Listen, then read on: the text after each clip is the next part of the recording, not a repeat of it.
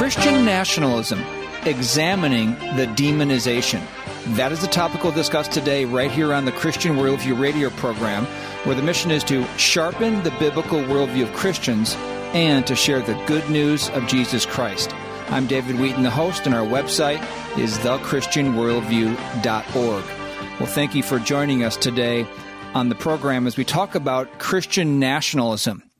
Now, because some people held Christian flags and crosses at the Trump rally in Washington, D.C. on January 6th, and because a melee at the U.S. Capitol ensued, the conclusion now, pushed by the mainstream media and politicians and religious leaders on the left, is that, quote, Christian nationalists are homegrown terrorists threatening our democracy. But what exactly is Christian nationalism? It's being used as this catch all pejorative, a, a word expressing contempt for those who breach the Capitol, but by extension, beyond that, any and all Christians, including evangelicals especially, who want biblical values integrated into our civil life and polity in America. So the reasoning goes like this. You're a Christian, you voted for Trump, Trump is a white supremacist who made baseless claims of election fraud and incited an insurrection at the U.S. Capitol, which threatened our democracy. Thus, you are a Christian nationalist supporting white supremacy, sedition, and election denialism. You are dangerous to democracy and you need to be marginalized, monitored, and suppressed. You are the enemy of the state and the people. That's how they see it. Now, even professing Christians are piling on. Tish Harrison Warren wrote in Christianity Today, quote, the responsibility of yesterday's, this is back on January 7th, she wrote this, the response of yesterday's violence must be in part laid at the feet of those evangelical leaders who ushered in and applauded Trump's presidency. It can also sadly be laid at the feet of the white American church more broadly, unquote. Did you get that quote? Gregg Frazer today, professor of political studies at the Masters University and author of the, the book, The Religious Beliefs of America's Founders, joins us to explain Christian nationalism and to what degree the American founders of this country envisioned biblical values to be integrated into public policy. And then the interesting question of, well, how will Jesus Christ reign someday? Will he be a Christian nationalist integrating biblical values into the kingdom he reigns over? That all coming up on the program. But before we get to those topics, I think it's important to understand the, the basis, the pivotal event for why this is all being brought up now and being pushed so so much. It go, really goes back to obviously the Trump presidency how much the left uh, absolutely hated him and his viewpoints, but also it really specifically goes to what took place on January 6th at the U.S. Capitol with the, the melee and riot that took place that particular day. That event is being used as a pretext for the marginalization the accusations that Christian nationalists are the biggest threat we have in our democracy today. And so recently, Tucker Carlson, the host on Fox News every evening at 7 p.m. Central Time, went over the Capitol riot and what actually took place there, and even went into the, the fact that how the George Floyd uh, death uh, last summer here in the Twin Cities in Minneapolis has been used again as a pretext for advancing leftist causes, and how so many false claims and lies have been integrated into these narratives that are being brought out. So this is a longer soundbite, but I think it's really important to understand uh, with regard to this these accusations of Christian nationalism as being the biggest threat to our democracy, because it's all based on what took place in that Capitol riot on January 6th, along with the allegations of election fraud that Donald Trump was speaking about that day. Here's Tucker Carlson. On January 6th, supporters of Donald Trump swarmed the Capitol building. Some forced their way inside. And Washington has never been the same. It may never be the same. As a result of what happened on January 6th, your descendants will live in a very different country. It was a pivot point in our history looking back. Some in Congress have compared that day to 9 11. The Senate Majority Leader Chuck Schumer has likened it to Pearl Harbor. the day that spurred America's entry into the Second World War. Every day we hear new and more florid comparisons from Democratic partisans. But last night, CNN outdid all of them. Chernobyl? The Bhopal disaster? The Irish potato famine? No. What happened on January 6 was worse than any of that. It was, CNN told us, very much like the Rwandan genocide the idea of otherizing people is something I think we saw a lot of over the last four years. I mean, something we've seen a lot over the last decades, but it's so easy to otherize people, to make people other than, other than American, other than patriotic, other than, than human, you know, and we've seen it in Bosnia, we've seen it in Rwanda, where radio was telling people, the, you know, Hutus were telling the radio listeners that Tutsi were cockroaches, for, you know, getting them ginned up for genocide the Rwandan genocide. That's what it was like. Keep in mind that close to a million people were murdered in Rwanda in 1994. That's about 70% of all ethnic Tutsis in the country. Entire towns were hacked to death with machetes. They were set on fire, crushed alive by bulldozers. Hundreds of thousands of women were raped. It was among the most horrifying crimes in human history. Okay, so there's the opening to his monologue that night saying how this January 6th riot during the time President Trump was making his allegations of voting fraud.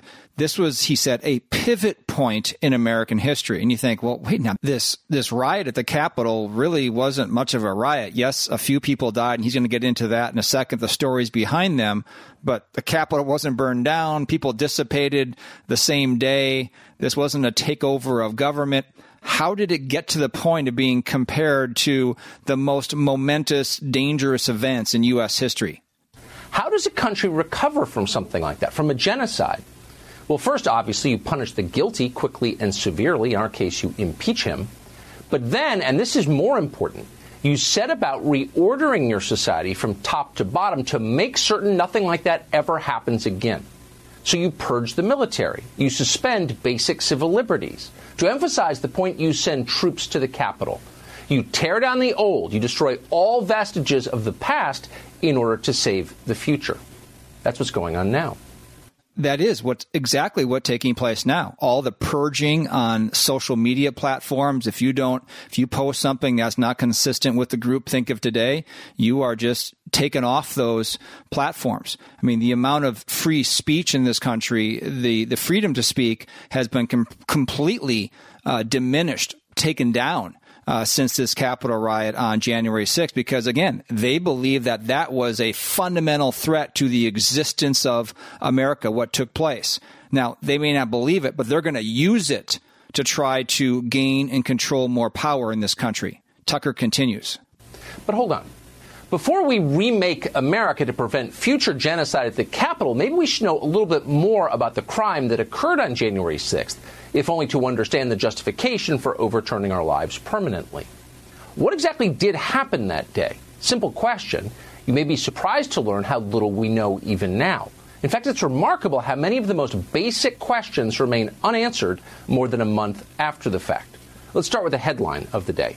Five Americans died on the Capitol grounds on January 6th. You've heard that. You hear it incessantly, including from Republican office holders. Five dead. But that doesn't really tell you very much. It's the details, as always, that matter. Who were these people and how did they die? That's how you understand what actually happened. So, with that in mind, here are the facts as of tonight.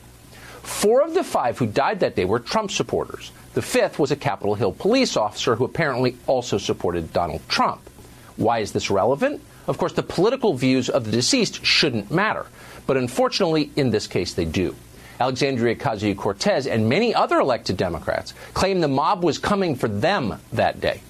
Yet the only recorded casualties on January 6th were people who voted for Donald Trump. Okay, now here's where it gets interesting about who actually died and how they died. Very different than what we've been told by the media who is trying to turn it into uh, the next uh, catastrophe, murderous, riotous uh, insurrection, sedition uh, in the history of the world. Yet the only recorded casualties on January 6th were people who voted for Donald Trump. The first among them was the 34 year old woman from Georgia called Rosanne Boyland. Authorities first announced that Boyland died of a quote medical emergency.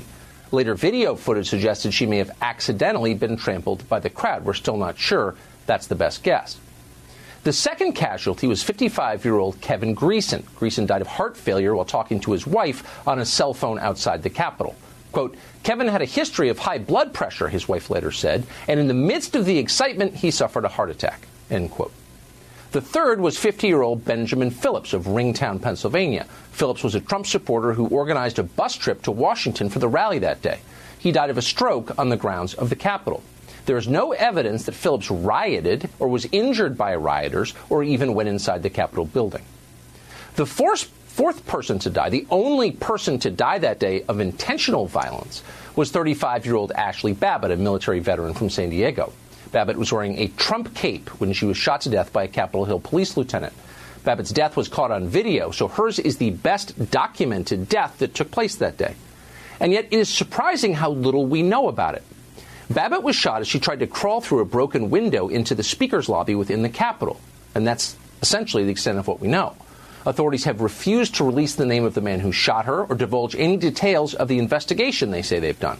We may never know exactly why this unnamed Capitol Hill police officer took her life.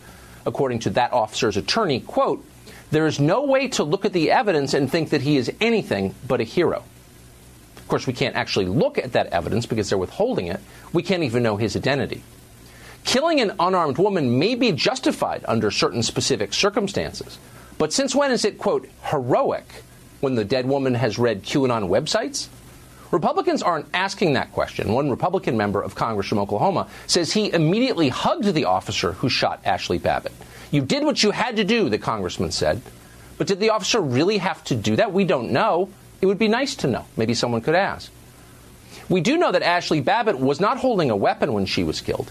Nevertheless, at the impeachment hearing this week, Congressman David Cicilline of Rhode Island described what happened at the Capitol as, quote, an armed insurrection. Watch. He incited an armed, angry mob to riot on inciting an armed insurrection against the United States government, an armed, angry, and dangerous crowd, armed violence against the government of the United States of America. David Cicilline is a former mafia lawyer from Providence, so presumably he knows what it is to commit a felony with a firearm. Doubtless he does. There are no reports of rioters at the Capitol building that day discharging weapons or threatening anyone with a gun. Let me just break in here to say yeah, what a great insurrection this was that no one had held any spaces of government with arms or tried to take over government. But again, that doesn't matter. You just lie about it. You make that event sound like it was we were on the precipice of losing our country and being taken over by whoever breached the Capitol that day. We continue with Tucker. So, what exactly is David Cicilline talking about? Well, apparently he's referring to the death of Officer Brian Sicknick. In the hours after the riot, the New York Times reported that Trump supporters had brutally beaten Officer Sicknick to death with a fire extinguisher.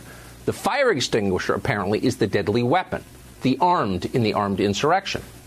Okay, now I'm going to jump in here again because this was so widely reported that this police officer had been murdered uh, by these breachers, these rioters, smashing his head with a a fire extinguisher. I think we actually even reported that here on the Christian Worldview because it was so widespread. It was just the acceptive narrative.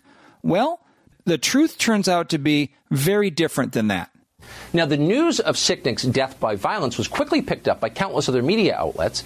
Cable television anchors repeated and then amplified it. Officer Brian Sicknick died after being hit in the head with a fire extinguisher during the hours long attack. They beat a Capitol police officer to death with a fire extinguisher. Officer Brian Sicknick died after being hit in the head with a fire extinguisher during the fight. He died at the age of 42 after he was bludgeoned with a fire extinguisher. Capitol Hill police officer beaten to death with a fire extinguisher by a white supremacist mob. It's horrifying. And that is the story they were telling. It's a story they still are telling. That account forms the basis of the myth that Democrats have constructed around January 6th.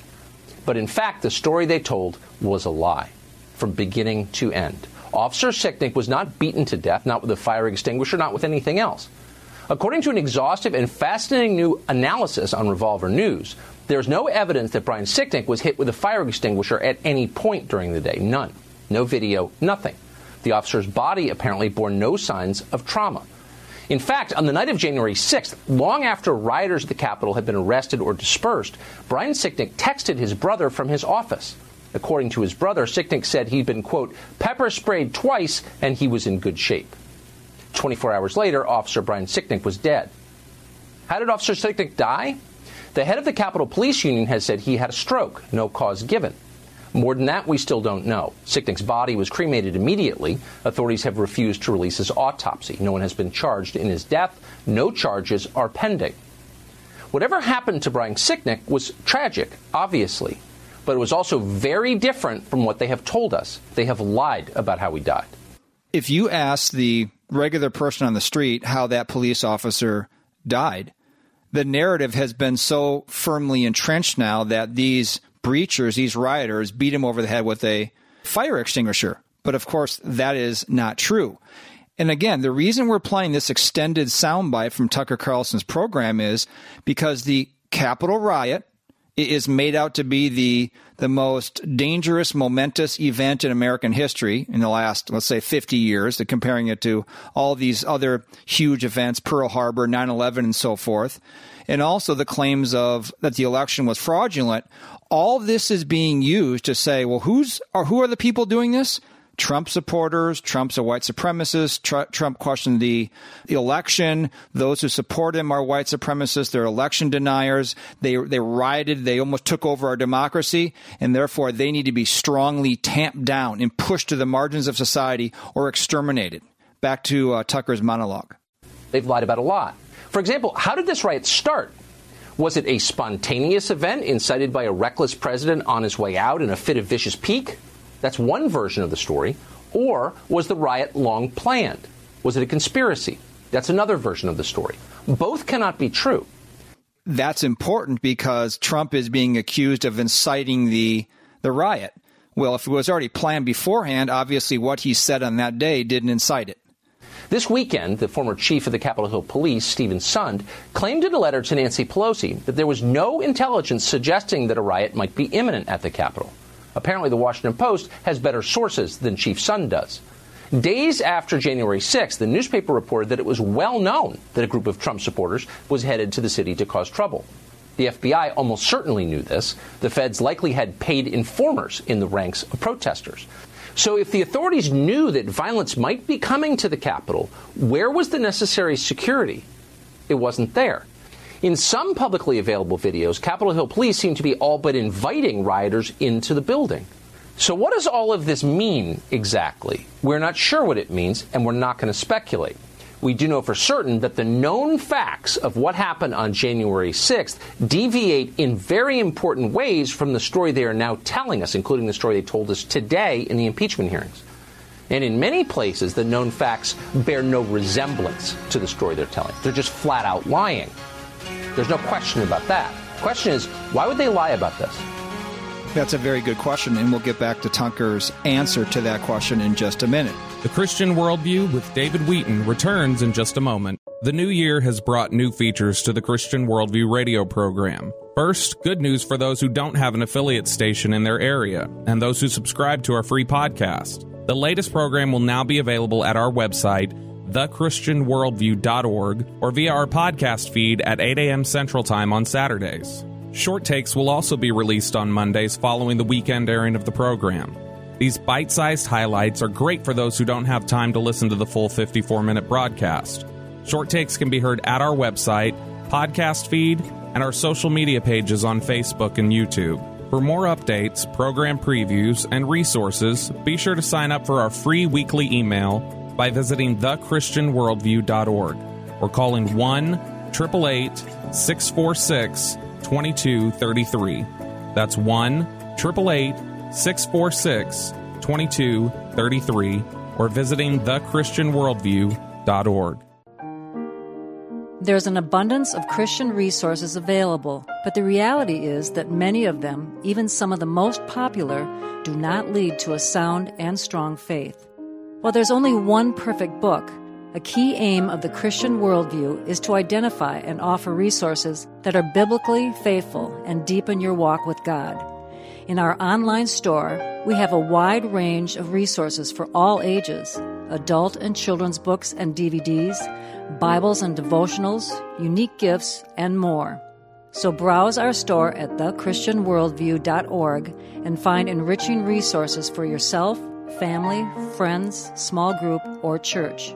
You can also order by calling toll free 1 646 2233. That's 1 646 2233 or visit thechristianworldview.org.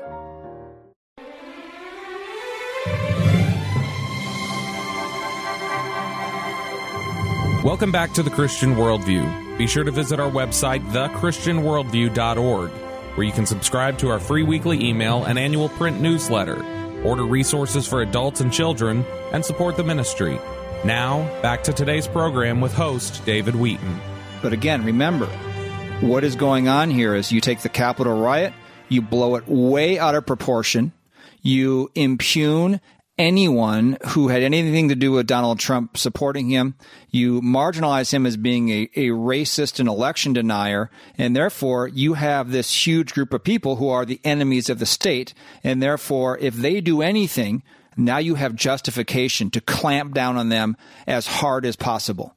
Now Tucker gets into the whole situation of the racial unrest last summer with George Floyd. The question is, why would they lie about this? For an answer, think back to last spring. Beginning on Memorial Day, BLM and their sponsors in corporate America completely changed this country. They changed this country more in five months than it had changed in the previous 50 years. How'd they do that? They used the sad death of a man called George Floyd to upend our society. Months later, we learned that the story they told us about George Floyd's death was an utter lie. There was no physical evidence that George Floyd was murdered by a cop. The autopsy showed that George Floyd almost certainly died of a drug overdose, fentanyl. But by that point, facts didn't matter. It was too late. Cities had been destroyed, along with the fabric of this country itself. Scores of people had been killed. Democratic partisans used a carefully concocted myth, a lie, to bum rush America into overturning the old order and handing them much more power. It worked flawlessly. So why wouldn't they do it again?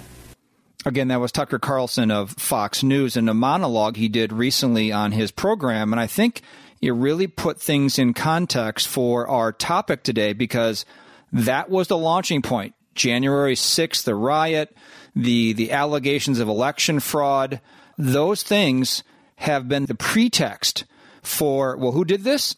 Oh, these are Christian nationalists. These are evangelicals, the, the biggest voting bloc of those who have supported Donald Trump. They are the danger to democracy. They need to be demonized. They are the enemies of the state, not those who are actually trying to implement Marxism and socialism and burn down our country and eliminate our history and tear down statues.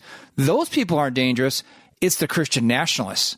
And so now we're seeing all sorts of columns and press and media coverage coming out about these Christian nationalists. And there was a good example of this written in the Minneapolis Star Tribune recently entitled Capitol Siege Puts Spotlight on Christian Nationalist. Okay, I want to read just a few paragraphs from this column because it's going to, again, it's going to show how this term, Christian nationalist, is being stretched and broadened so much. Not to maybe just some crazy extreme people who want, you know, to completely take over government and force people to, you know, profess Christ or something, but it's been stretched and broadened to really include anyone who wants to see Christian values, biblical values integrated into public life.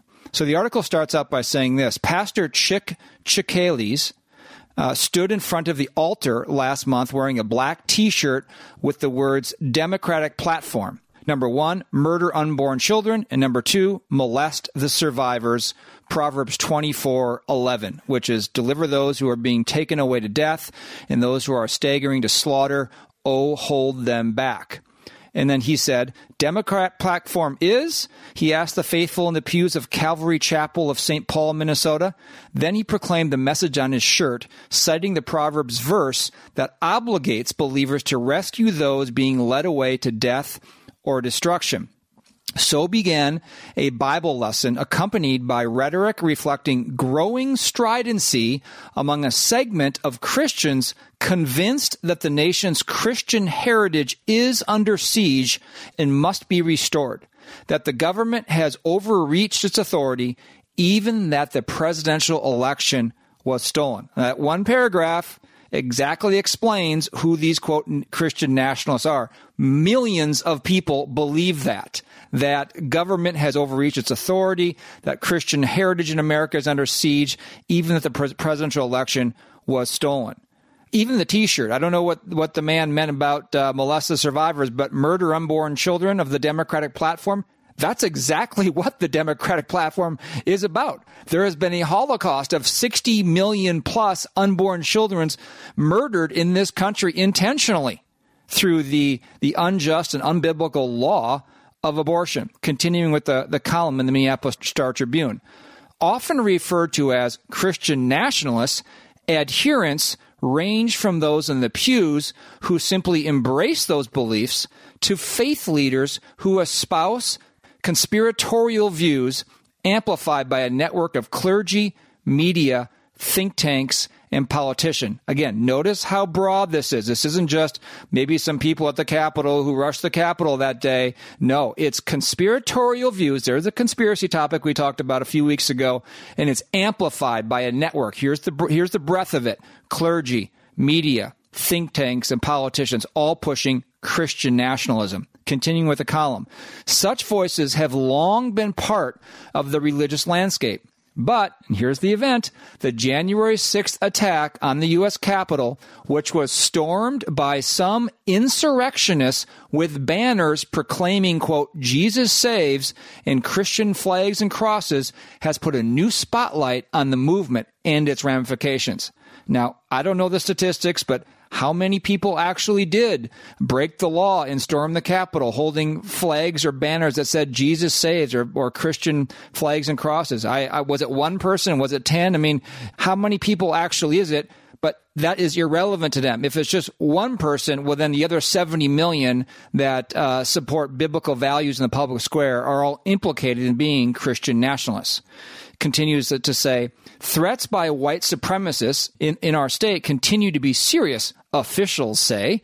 While not everyone is hardline, quote, these beliefs are accepted by millions of Americans, said Andrew Whitehead, a Purdue University religion researcher and co author of Taking America Back for God Christian Nationalism in the United States.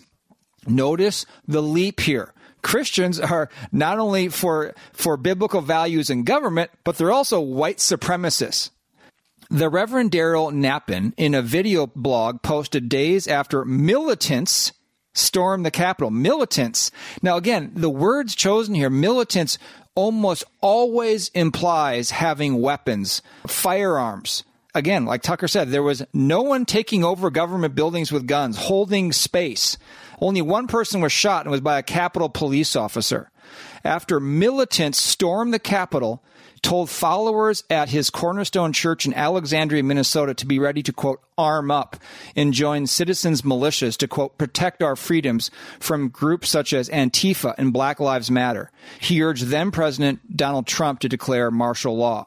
Quote, the enemies against our country today are vast and wide, including the deep state, including Marxists and communists who want to see our country destroyed, said Knappen, this pastor.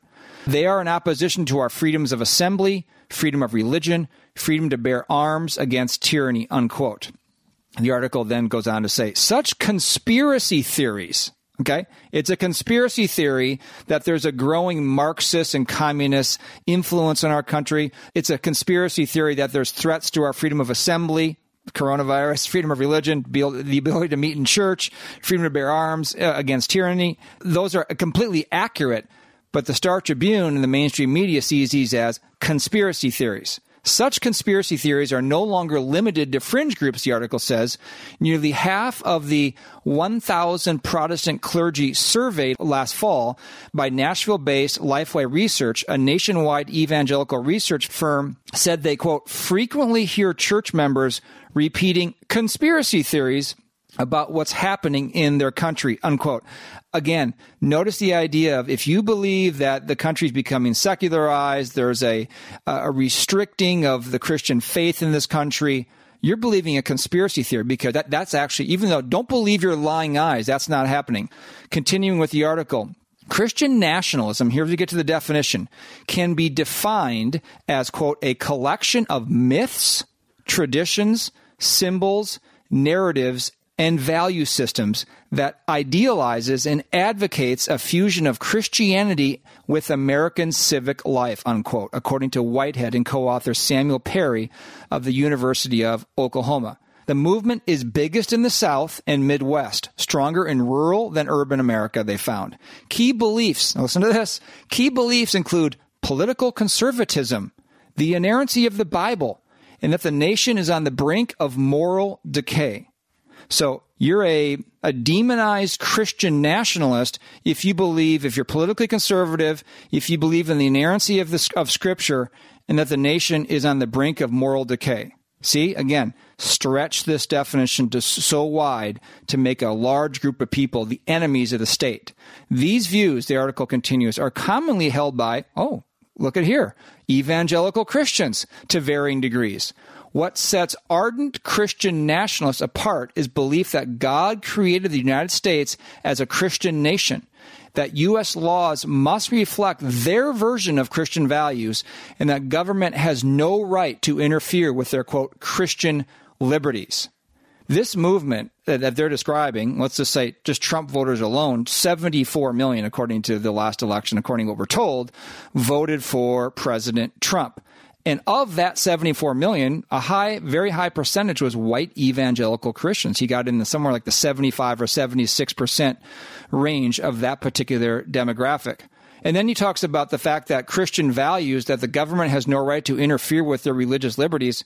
Yeah, that's exactly what the First Amendment to the of the Constitution, the Bill of Rights says that Congress shall not interfere basically with someone's freedom to pursue their uh, religious beliefs. That's exactly what our Constitution says. That's what's made our country so great and so different than anywhere else in the world. Since the Capitol siege, as always goes back to that incident, some church leaders have scrubbed their media, such as Nappan, whose quote, arm up video was removed last month. Others found that Facebook scrubbed it for them. Oh, how nice of Facebook, including the Reverend Dale Witherington, director of the Minnesota Legislative Prayer Caucus, which supports lawmakers working to preserve the nation's Judeo Christian heritage and religious liberties. Faith leaders, he said, have the duty to speak out. America's problems are the result of the failure of the church to do its job in raising up righteous people who are qualified to govern according to the principles given by God, said Witherington in an email. There is no line between church and state, he maintained in an online video. That is not in the Constitution. Our nation was founded to glorify God and spread the gospel of Jesus Christ, he told an interviewer the Reverend Mark Kopka of Paynesville, Minnesota, signed a statement condemning the movement, the Christian nationalist movement, as a quote, a threat to both our religious communities and our democracy, unquote. He said he once held Christian nationalist beliefs, oh shame, shame, reinforced by a bubble of who? Conservative Christian radio stations and his circle of friends. His parents, who fled Nazi Germany, disapproved of those beliefs, never forgetting Christian complicity in the nationalist fervor of the Nazi regime. You see the, the linkage there? That those people running the, the Nazis where there was Christian complicity there. And so, therefore, today, people who are com- complicit in the Christian nationalism are somehow like helping the Nazis. Get it? Now you know why Christian nationalists are being demonized. You watch people praying at a cross before they go into the Capitol, and it's very disturbing, Kopka said. They have co opted the faith to further their agenda, an agenda that has nothing to do with the Jesus in the Gospels. Kopka believes many adherents haven't thought deeply about the implications. He hopes a storming of the Capitol will be a wake up call about the potential dangers. Again, right back to the very beginning, it's the Capitol riot, the election denialism, the thinking that, that there's something wrong in this country, that if you think that there's something wrong, like this country is becoming less Christian, uh, you're believing conspiracy theories that America is not becoming more secularized. It's not marginalizing Christians. Uh, Marxism and socialism is not a thing to be concerned about. Conspiracy theories are nuts. In other words, this is red level danger for America. The Christian Worldview with David Wheaton returns in just a moment. David Wheaton here, host of The Christian Worldview. For over 15 years, our mission has been to sharpen the biblical worldview of Christians and to proclaim the good news of Jesus Christ. We pursue that mission on air through radio programs, in person hosting events, and online through audio, video, and print resources. We are an all volunteer ministry, but have monthly operating expenses, the most significant being the cost of airtime on the station, website, or app on which you hear the radio program. We are looking for monthly partners so that each station or website is supported by its own listeners. The level of financial support for a given outlet is a key decision point whether we continue paying to broadcast there. To become a monthly partner of any amount, call us toll free 1 646 2233 or visit thechristianworldview.org. Thank you for listening to and supporting the Christian Worldview. The new year has brought new features to the Christian Worldview radio program. First, good news for those who don't have an affiliate station in their area and those who subscribe to our free podcast. The latest program will now be available at our website, thechristianworldview.org, or via our podcast feed at 8 a.m. Central Time on Saturdays. Short takes will also be released on Mondays following the weekend airing of the program. These bite sized highlights are great for those who don't have time to listen to the full 54 minute broadcast. Short takes can be heard at our website, podcast feed, and our social media pages on Facebook and YouTube. For more updates, program previews, and resources, be sure to sign up for our free weekly email by visiting thechristianworldview.org or calling 1 888 646 2233. That's 1 888 646 2233 or visiting thechristianworldview.org.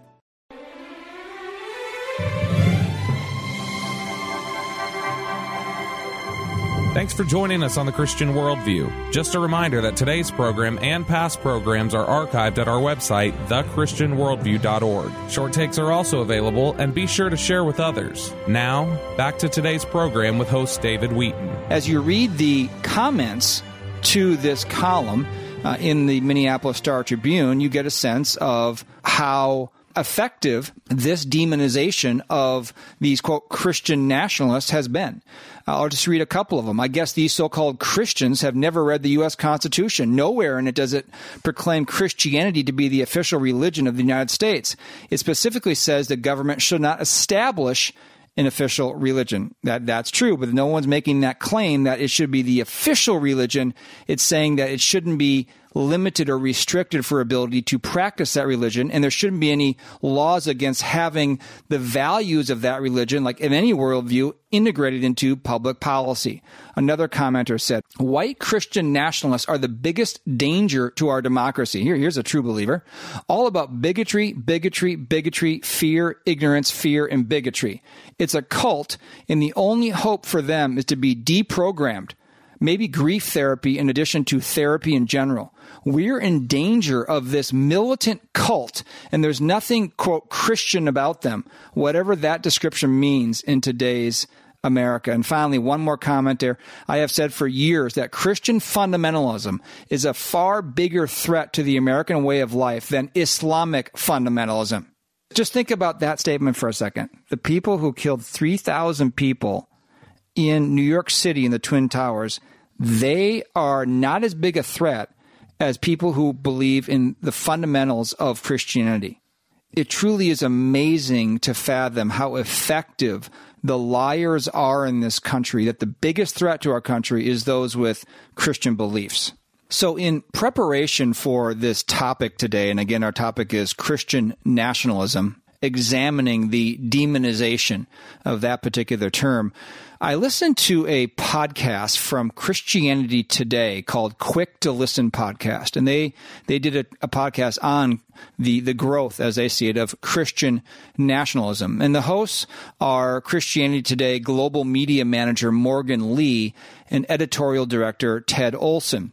We have all sorts of sound bites that we're going to play from this particular podcast to give you a sense of the fact that it's not only the, the mainstream secular media who's trying to demonize Christians in this country, but it's also those who I would call on the evangelical left as well, those at Christianity Today and other more non orthodox, from a doctrinal standpoint, organizations and people. Just listen to the opening part of this podcast and don't miss the very beginning about who is actually sponsoring a Christianity Today podcast. This episode is brought to you by the upcoming PBS documentary, The Black Church, with host Henry Louis Gates Jr., Oprah Winfrey, John Legend, Bishop Vashti Murphy McKenzie, and many more. The Black Church premieres Tuesday at 9, 8 Central. Tune in or stream only on PBS. So just think about that for a second. PBS, government funded liberalism, is supporting bringing this podcast from Christianity Today to you. And oh, by the way, this special they have on the Black Church is going to be uh, include Oprah Winfrey, who is anything but Christian. Here's the opening, though, of the podcast.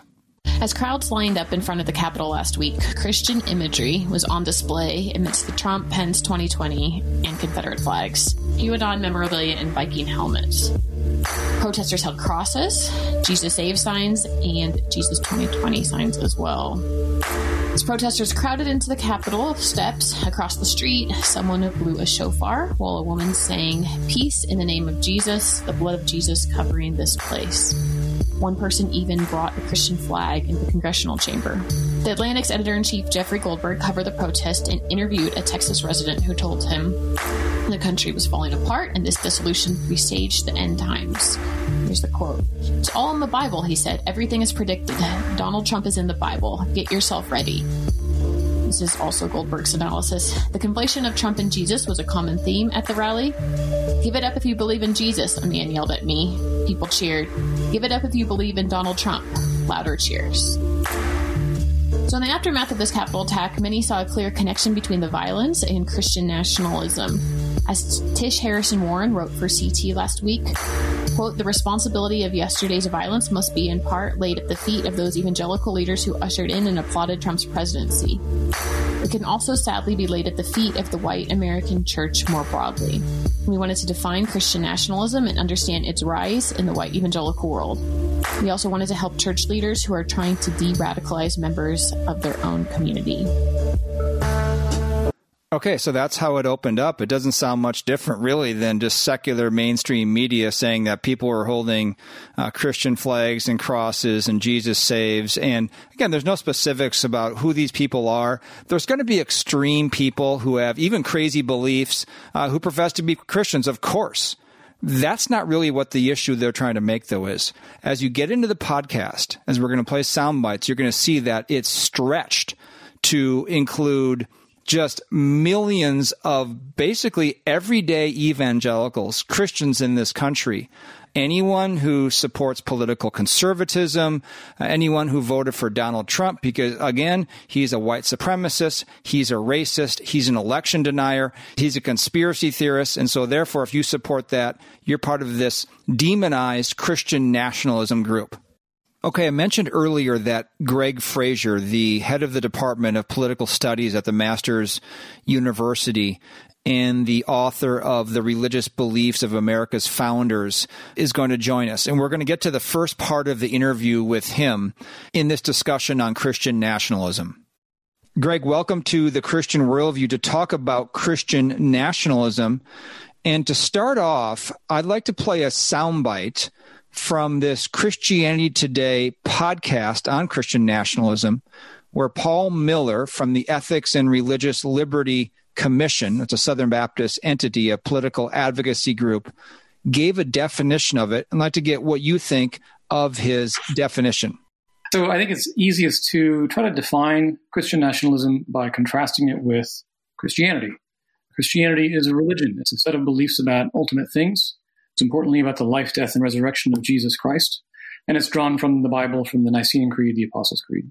Christian nationalism is a political ideology about American identity. And it is a, a set of policy prescriptions for what the nationalists believe the American government should do. And so it's not drawn from the Bible, it's drawn from political theory, from secular philosophy, and from their own version of history as well. I'm going to quote from Andrew Whitehead and Samuel Perry. They wrote a great book just out last year called Taking America Back for God, all about Christian nationalism. And they define it this way they say, Christian nationalism is a cultural framework, a collection of myths, traditions, symbols, narratives, and value systems that idealizes and advocates a fusion of Christianity with American civic life. And I think that's a great way of understanding it. Christian nationalism believes that American nation is defined by Christianity and that the government should take steps to keep it that way, to sustain and maintain our Christian heritage or our Judeo Christian values or something like that. So it's not merely an observation about American history, it is a prescription for what America should do in the future. We should uh, sustain and continue our identity as a Christian nation. That's Christian nationalism. Okay, Gregg, so maybe you could simplify that and give what you believe is a working definition that we can understand about Christian nationalism and why it's become such a hot topic right now. I don't agree with everything Miller says, certainly, uh, but I actually pretty much agree with his definition of uh, Christian nationalism. It's it's it is the belief, basically, that the American nation is defined by Christianity, that uh, America was founded as a Christian nation, and that um, the nation should, in a sense, favor Christianity and that Christians have a special place uh, in America uh, and that the government should protect that. Nationalism is the idea of distinct nation states around the world versus something like globalism, where there's a globalized uh, government that you see more in Revelation and Times scenario. Is nationalism itself God's intent for the world based on, let's say, the example of Babel in Genesis? Yeah, I don't think Babel is is really the the biblical uh, illustration of it because at Babel, what God did was take people who wanted to be all united and have one language and give them different languages and make them spread around the world, which is what God had instructed man to do to fill the earth. And they were they man based on his pride wanted to to overrule God and do his own thing, and so God sort of made them scatter across the earth. I, but I don't know that there's any particular nationalism involved there. But, I, but biblically speaking, I would say nationalism is really reflected in Acts chapter 16 and verse 26, when Paul says, And God made from one man every nation of mankind to live on the face of the earth, having determined their appointed times and the boundaries of their habitation. And so God uh, did ordain, it's his plan that men live in nations. Uh, and if you look at Isaiah, you look at Jeremiah and the prophets, uh, God d- deals with nations and he has a future for nations and he, and he establishes times for nations. You know, to Nebuchadnezzar, he says, You will rule your son and your grandson, and then your time will be up and another nation will rule.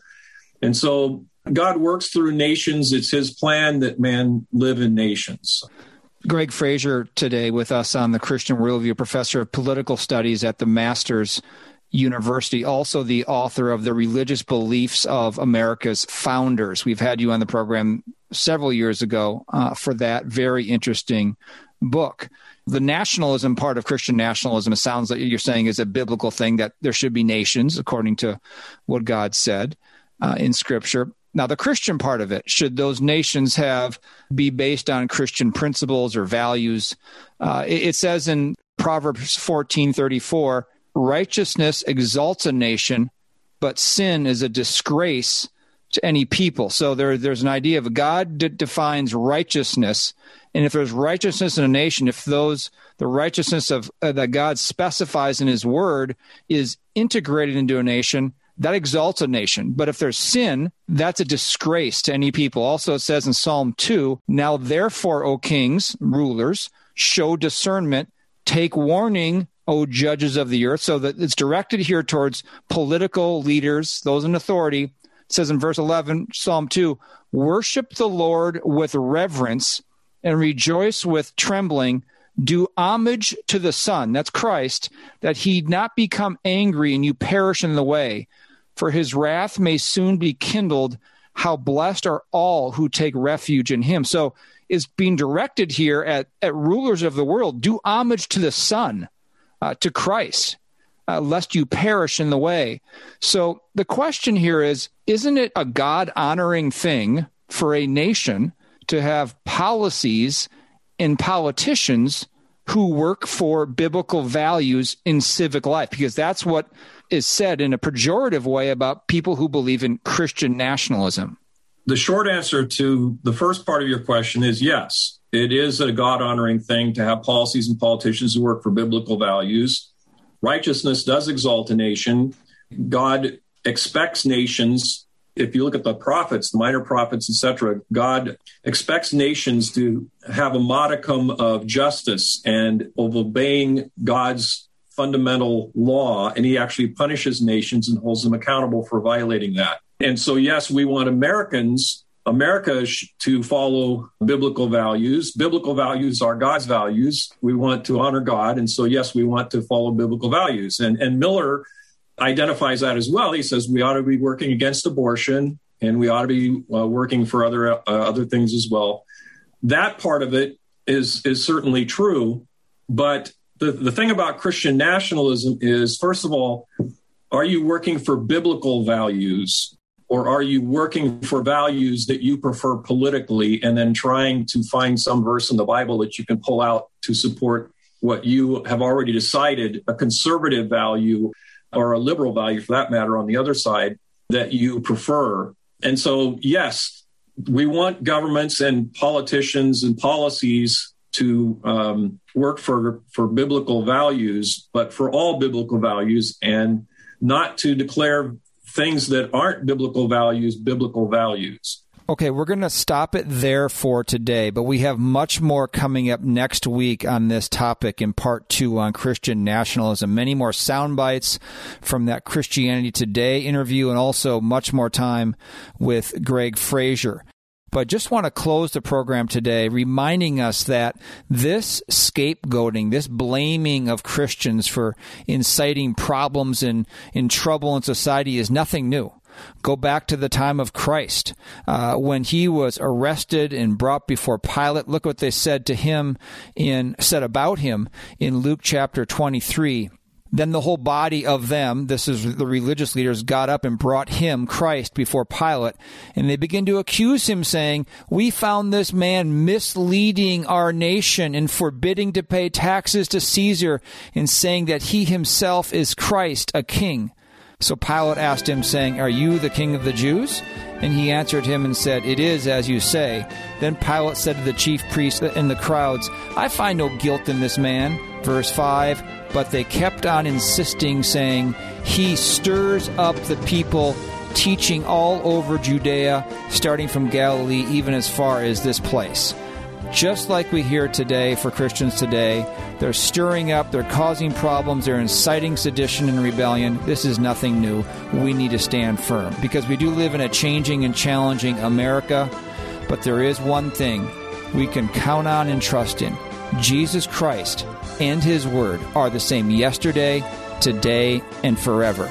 Until next time, think biblically, live accordingly, and stand firm. The mission of the Christian worldview is to sharpen the biblical worldview of Christians and proclaim the gospel of Jesus Christ. We hope today's broadcast encouraged you toward that end. To hear a replay of today's program, or to sign up for our free weekly email, or to find out what must I do to be saved, go to our website, thechristianworldview.org, or call us toll free at 1 888 646 2233. The Christian Worldview is a listener supported ministry and furnished by the Overcomer Foundation, a nonprofit organization. You can find out more, order resources, make a donation, become a monthly partner, and contact us by visiting thechristianworldview.org, calling toll free 1 888 646 2233, or writing to Box 401, Excelsior, Minnesota 55331. That's Box 401, Excelsior, Minnesota 55331. Thanks for listening to the Christian Worldview.